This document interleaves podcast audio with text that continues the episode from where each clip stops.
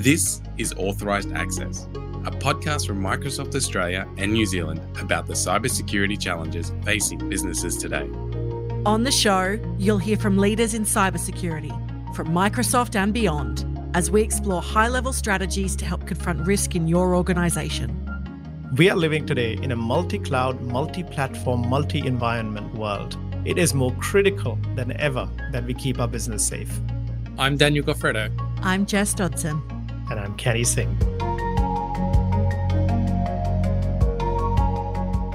Hello, and welcome back to Authorized Access. Today, we're excited to introduce Nigel Hedges, the Chief Information Security Officer at Kmart. Nigel is a highly experienced cybersecurity professional with over two decades of expertise. He's responsible for protecting Kmart's digital assets and customer data from evolving threats.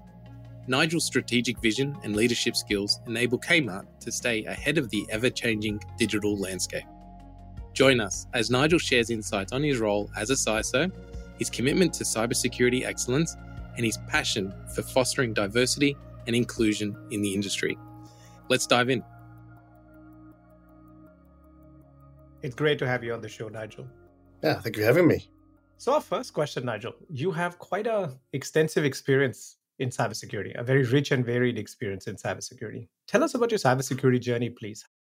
Yeah, sure. I mean, I, I think it all goes back to childhood, I guess, as everything does. Um, playing computer games, or PC games, I should say. I think around 12, I lost my progress on a on a game due to the Stone virus, you know, boot sector virus. And apart from being completely mad about it, I decided I was going to get into the computer and, and try to restore my system. So from there, I suppose, you know, I did go into science at school and did biology and all those kinds of things, but I always kept that interest in, in computing all the way through. And I, I ended up changing my degree and moving into information systems at the earliest opportunity. And my first job was a network support person, but I was given responsibility to look after the deployment of antivirus at that organization for desktops and servers. So I really got inspired from that point. Uh, I got my first ever um, true cybersecurity job at an Australian cybersecurity company called Vet Antivirus. And that really led me to a long career in cybersecurity consultancy and pre-sales engineering and, and then management roles before switching to end user customer land where I, where I work now. So we understand from conversations with you in the past that you are incredibly passionate about creating a great culture, a culture that fosters diversity, equity, and inclusion in the cybersecurity teams.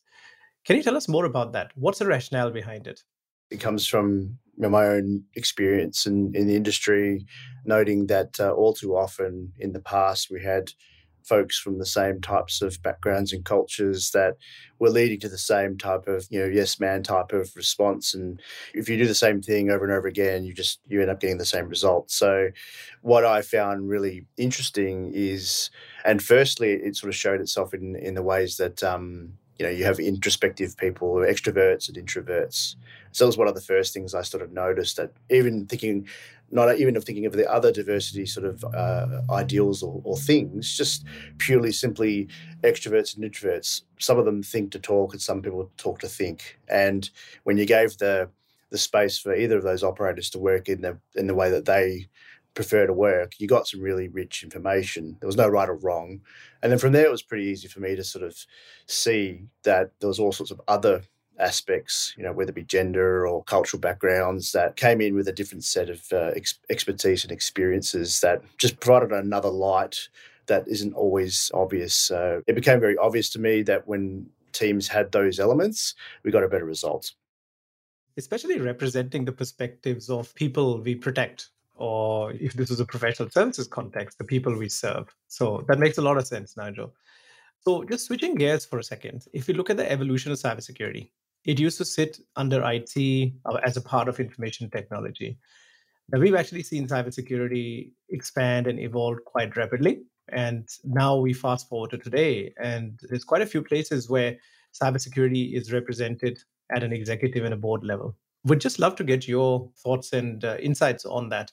How have you actually seen that journey unfold in your own experience? And what do you think the benefits are of cybersecurity being represented at that executive management, and board level?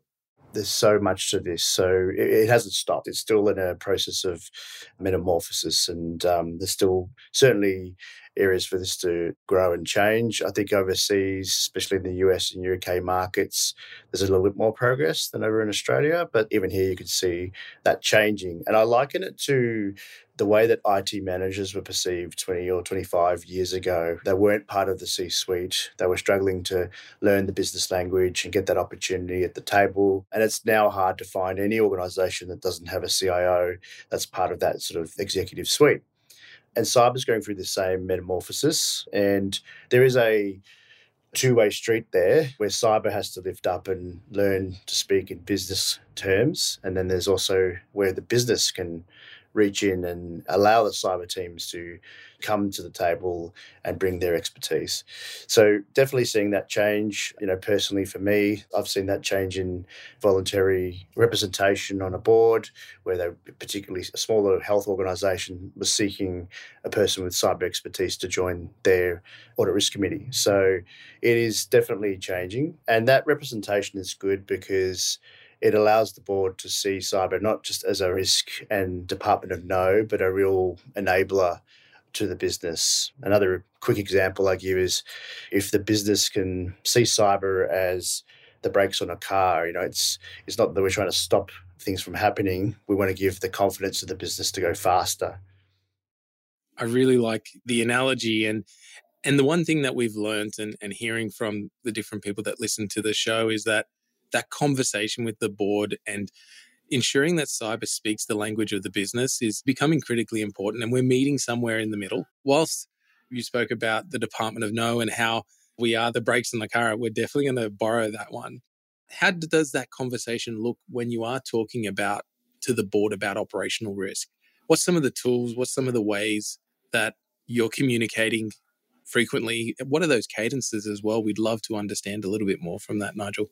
Yeah, look, I think the cadences uh, vary. It depends on the organization. So sorry to give you an it depends answer, but you know, typically most enterprise organizations of the size of Kmart will will have an audit risk committee that meets quarterly, and then there's usually monthly reports that are provided to the executives. So certainly at that level, it's still material kind of findings. It's not like we found a system that had 10 audit logs or someone clicked on a mouse 20 times. It's, it's not that sort of low fidelity stuff, but really meaningful things. In the past, we would report things like the firewall saw 550 million events. Whether it's five or 550 million, it doesn't mean anything. So it's really the trends operational trends of things going up, down, percentages, and particularly things like mean time to detect and respond, where you're shifting from uh, you know, maybe like an hour for response going down to 15. They are things that people can sort of connect to. Yeah, look, that makes a lot of sense, Nigel. So, an associated question then thinking about cyber risk, how do you quantify your acceptable cyber risk, your risk appetite, and what is acceptable from the perspective of the organization as a part of the overall operational risk? Yeah, I think this is a tricky question. It's a tricky, tricky topic because I think for a long time, anyone that's done the CISSP certificate has uh, and uh, has, has talked about risk quantification and risk qualification, and it's a really hard thing to do for quantification. There's no right or wrong answer, but there are promising models and approaches, and one of those would be the FAIR methodology. This was actually introduced to me not too long ago. I'd, I'd known about it, but I hadn't really double clicked into it, uh, so to speak. And I actually, to be honest with you, wasn't initially keen because I'm jaded about quantification methods. But going through that process, I could see that it actually does add a lot of value. And the way that I like to think of it is it doesn't mean that we have to change the enterprise risk management frameworks that our organizations use. You know, out there, most organizations use a, a quality based approach, you know, five by five, that kind of thing. But you can connect risks that are there and provide the narratives using a cyber risk quantification tool, particularly because they use ranges. They're, they're not trying to be precise and say ransomware will hit your organization, cost you $8 million, they'll say with high fidelity, we can tell you it'll cost at least $800,000 and at max 15 million. And then yeah, it's, it's quite an interesting space.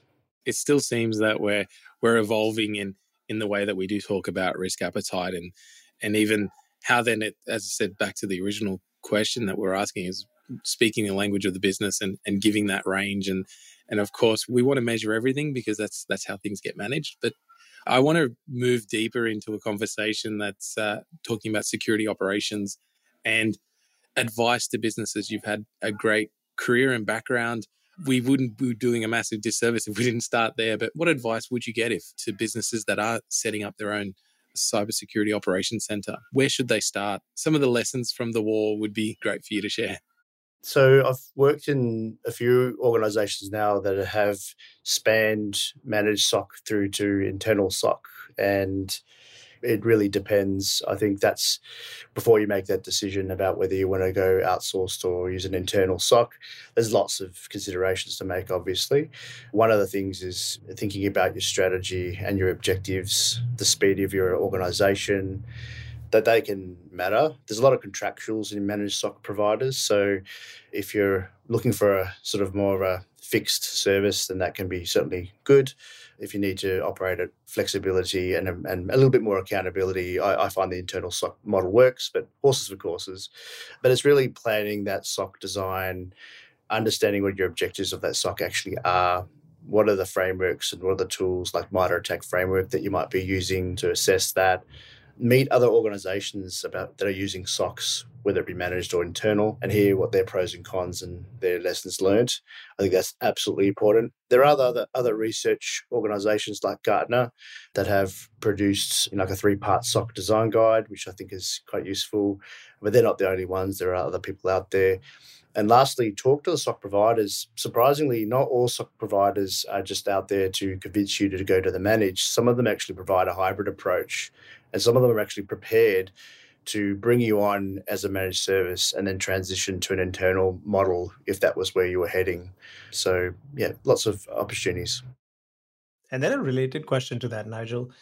Thinking about your own SOC, what do you think are some of the challenges that SOC teams of today, including your own SOC, face? Anything that you can actually share with us? And how do you address these challenges? What would be the kind of the top two or three challenges?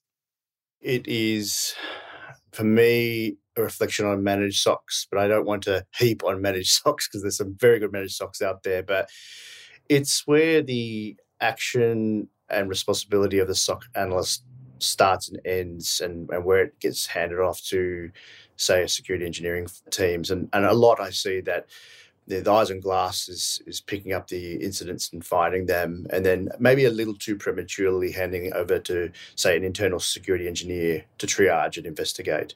I think that's to solve that.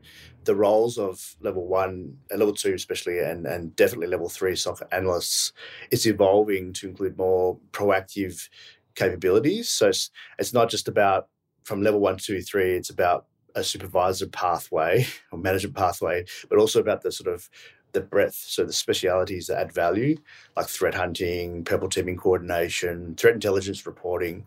I think these skill sets help build the SOC analyst away from that kind of I'm just here to look at the glass, and if I see something go red, then I'll just throw it over the fence.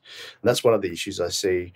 The second one is the industry and the environment is just changing so rapidly that the adoption of cloud, particularly, and SaaS providers means it's quite challenging to keep up with the coverage. And the architecture is changing as well. So we're going from on premise to cloud and you know, syslog connectors and orchestrators and all these types of components that make a SIEM capability hang together. And it's really challenging the technologies or controls that we use that don't have native monitoring integration capabilities. So the solution there is when organizations are selecting their control sets, particularly if they're cloud, they should have a look at whether those providers play nice with integrations because many of them are building their own data lake systems and products and maybe not incentivized as much to support centralized security monitoring tools. That makes a lot of sense. And then just thinking about the SOC again, how do you measure the effectiveness of your own SOC? Like how what do you think some of the measures could be considered in ensuring that one, we're actually measuring the right thing, and second, those right things are in fact very highly impactful in your own particular context? Yeah. So I was saying before, the MITRE ATT&CK framework I find quite useful as an industry benchmark for the types of things that a SOC should be picking up. And then combining that with the purple teaming capability, whether that's in source or a third party, you know, providing that iterative red teaming and blue teaming sports, doing retros and learnings and repeating that iteratively, I think is quite valuable. And then it is certainly, I think, a very good approach to even do interviews of the SOC team and do like a capabilities matrix and ask them to self-assess you know how do you feel your skills are in particular areas and particular parts of the process for security analyst work and then look back at that periodically and identify skills gaps that are, good for training and development. And uh, still going through and talking just because of Kmart and, and, where it sits in the in the Wesfarmers group, how does the SOC actually interact and, and be part of that broader group? And how do you work together? You've covered off some things around different levels and triage and, and your focus within the SOC, but really interested to how do you be a part of just such a, a broader organization? Yeah, so it's obviously public knowledge that Wesfarmers Group is a bunch of divisions, Kmart being one of them. And so this is a problem that is shared not only across the divisions of Wesfarmers, but every organization really. But we have that special sort of connection within the group where we can meet and discuss the different approaches and learn from each other share what's working, what's not working. That's really important. And so we obviously play a part in that as well, working with the Wesfarmers Group CISO. And then switching gears for a second, Nigel, and thinking about the cybersecurity skills in our industry across Australia and New Zealand, in fact, globally as well, there's an acute cybersecurity skills shortage. So, how do you ensure that you retain the best cybersecurity talent? Well, it's hard to think of the pandemic and not have thought about that, especially as the doors shut down in uh, Australia and the talent dried up. And, um, you know, there was certainly a, a, shortage of cybersecurity talent, and that posed some challenges in terms of remuneration and things like that that people were expecting. But I like to think that that shouldn't be the thing that makes a team work well and make people want to stay. So for me, it's developing a genuine interest in people because after all, it's people that are running the cyber team, having a genuine interest in their development and their progress. Creating a sense of tribe is another thing that I, I really like. We recently just uh, went through a process of getting Cyber Knights as a identity for our team with a slogan and a cool picture on our, on our jumpers. So just getting that sense of being together and being in this fight together, you know, having a purpose, and the power of having leadership support can't be understated. It's definitely a really helpful thing. Getting other leaders to come in and reiterate the importance of the cyber contribution. It's really easy to overlook because you get so smashed death by a thousand paper cuts in cyber. So hearing from a CXO or a GM who recognizes the efforts, it just goes a long way to sort of build that kind of uh, retention in there. And I must admit, I, I really love the brand that you've created internally because it gives the team identity. It gives them, like you said, a part of a tribe. And talking about that tribe, how do you ensure that they're continually learning and, and having that curious mindset while they are doing the day to day? Yeah, it's it's hard to fit it in, but if you think about a lot of the teams there in um, delivery squads and engineering as part of DevOps and agility, they have best practices that 80% of their work should be delivery based and then there's a maintenance effort window of about 20%. So I'm not saying we should all go to that, but definitely allowing the team to uh, have time in their, their week to dedicate to their own learning is really important.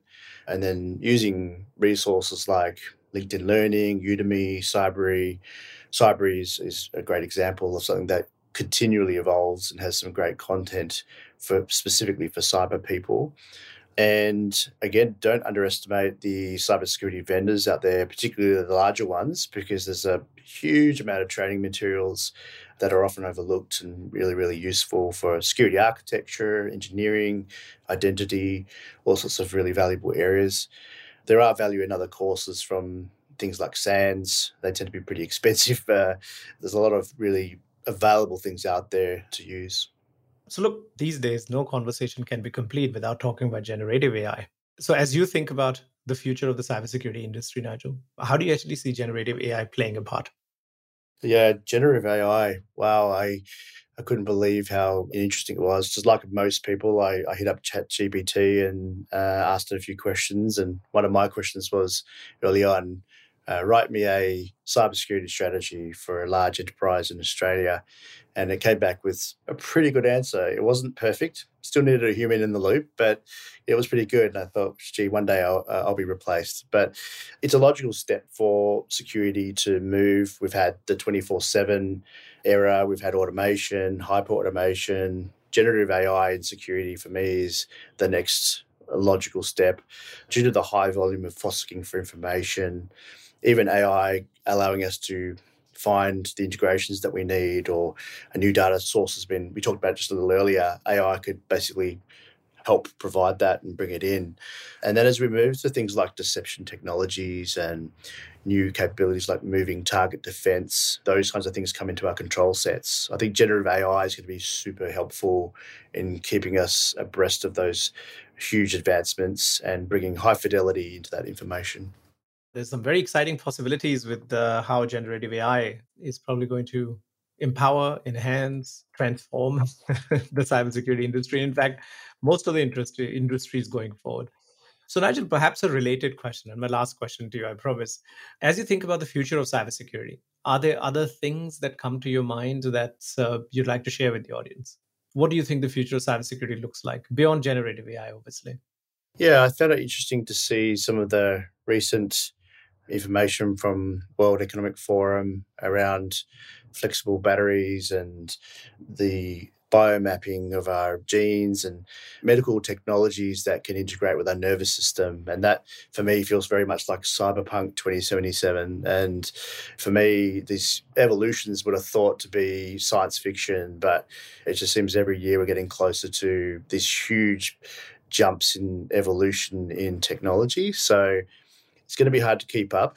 And I think we have to go back to first principles, what cyber's here to do, which is to prevent a material risk from happening to our organizations. And then constantly going back to that, and technology will continue to change. We need to get up to speed with those things, the metaverse and everything, and but keep coming back to the first principles. And while this will be the, the last question that we'll pose for you today, always like to ask the question around what advice that you would give individuals that are interested in pursuing a, a career in cybersecurity because as we said there is definitely a shortage and, and, we're always encouraging more people from different diverse backgrounds but what would you give those people listening now as advice? Yeah i think firstly would be to always be open being open allows yourself to recognize opportunities. Don't seek perfection you'd be surprised how many people apply for roles when they have three of the 10 things available and still get the roles because attitude goes a very long way and learning capability. So if you find yourself looking at a job and you say, oh, I've got nine out of those 10 capabilities, but you know, I don't think I'm going to get it, don't let that stop you from pursuing that career. And I think Barack Obama said something interesting. He was interviewed recently and asked about advice he would give to new people coming in. And I think I'm paraphrasing, but he said something like, just get stuff done. And for me, a get stuff done attitude it goes a long way to getting a rewarding career in cybersecurity and not necessarily thinking about it purely from an ambition perspective. A lot of people I talk to uh, sort of think, well, what do I need to do over the next five years to become a chief information security officer? It's probably the wrong question. To get into cybersecurity, you just need to have a passion for solving problems and be a real solution maker. There was a few things that that I'm taking away from that. I would say the great bit of advice that you gave in just looking at those job descriptions and, and ticking off, but then also paraphrasing yourself is like backing yourself and going out and actually applying, even if you don't get it in a lot of times, you're going to get valuable feedback of where those gaps are. But then also that passion, that curiosity to solve problems and fix issues. I think that creates the platform of anyone can actually have a career in cyber. You don't need to start like some of us starting in, in gaming at young ages and, and overcoming their first hack or breach. But this has been a, a wonderful conversation, Nigel. I really appreciate you taking the time out to share your experience. So thank you so much for joining us and appreciate all the insights you shared. Thanks for the questions. I appreciate you spending time with me. Nigel, thank you so much. You've been listening to Authorized Access, a show about the challenges that businesses face when it comes to cybersecurity. This podcast is brought to you by Microsoft ANZ. Microsoft offers a comprehensive set of end to end security solutions that span people, devices, apps, and data. For further information, please visit the website aka.ms slash authorized access. This podcast was made with strategy and production support from Wavelength Creative. To make sure you don't miss an episode of Authorized Access, be sure to subscribe to or follow the show in your podcast app. And while you're there, leave us a five star review. It really helps others find the show. I'm Daniel Goffredo. I'm Jess Dodson. And I'm Kenny Singh, and we'll be back next episode with more authorized access.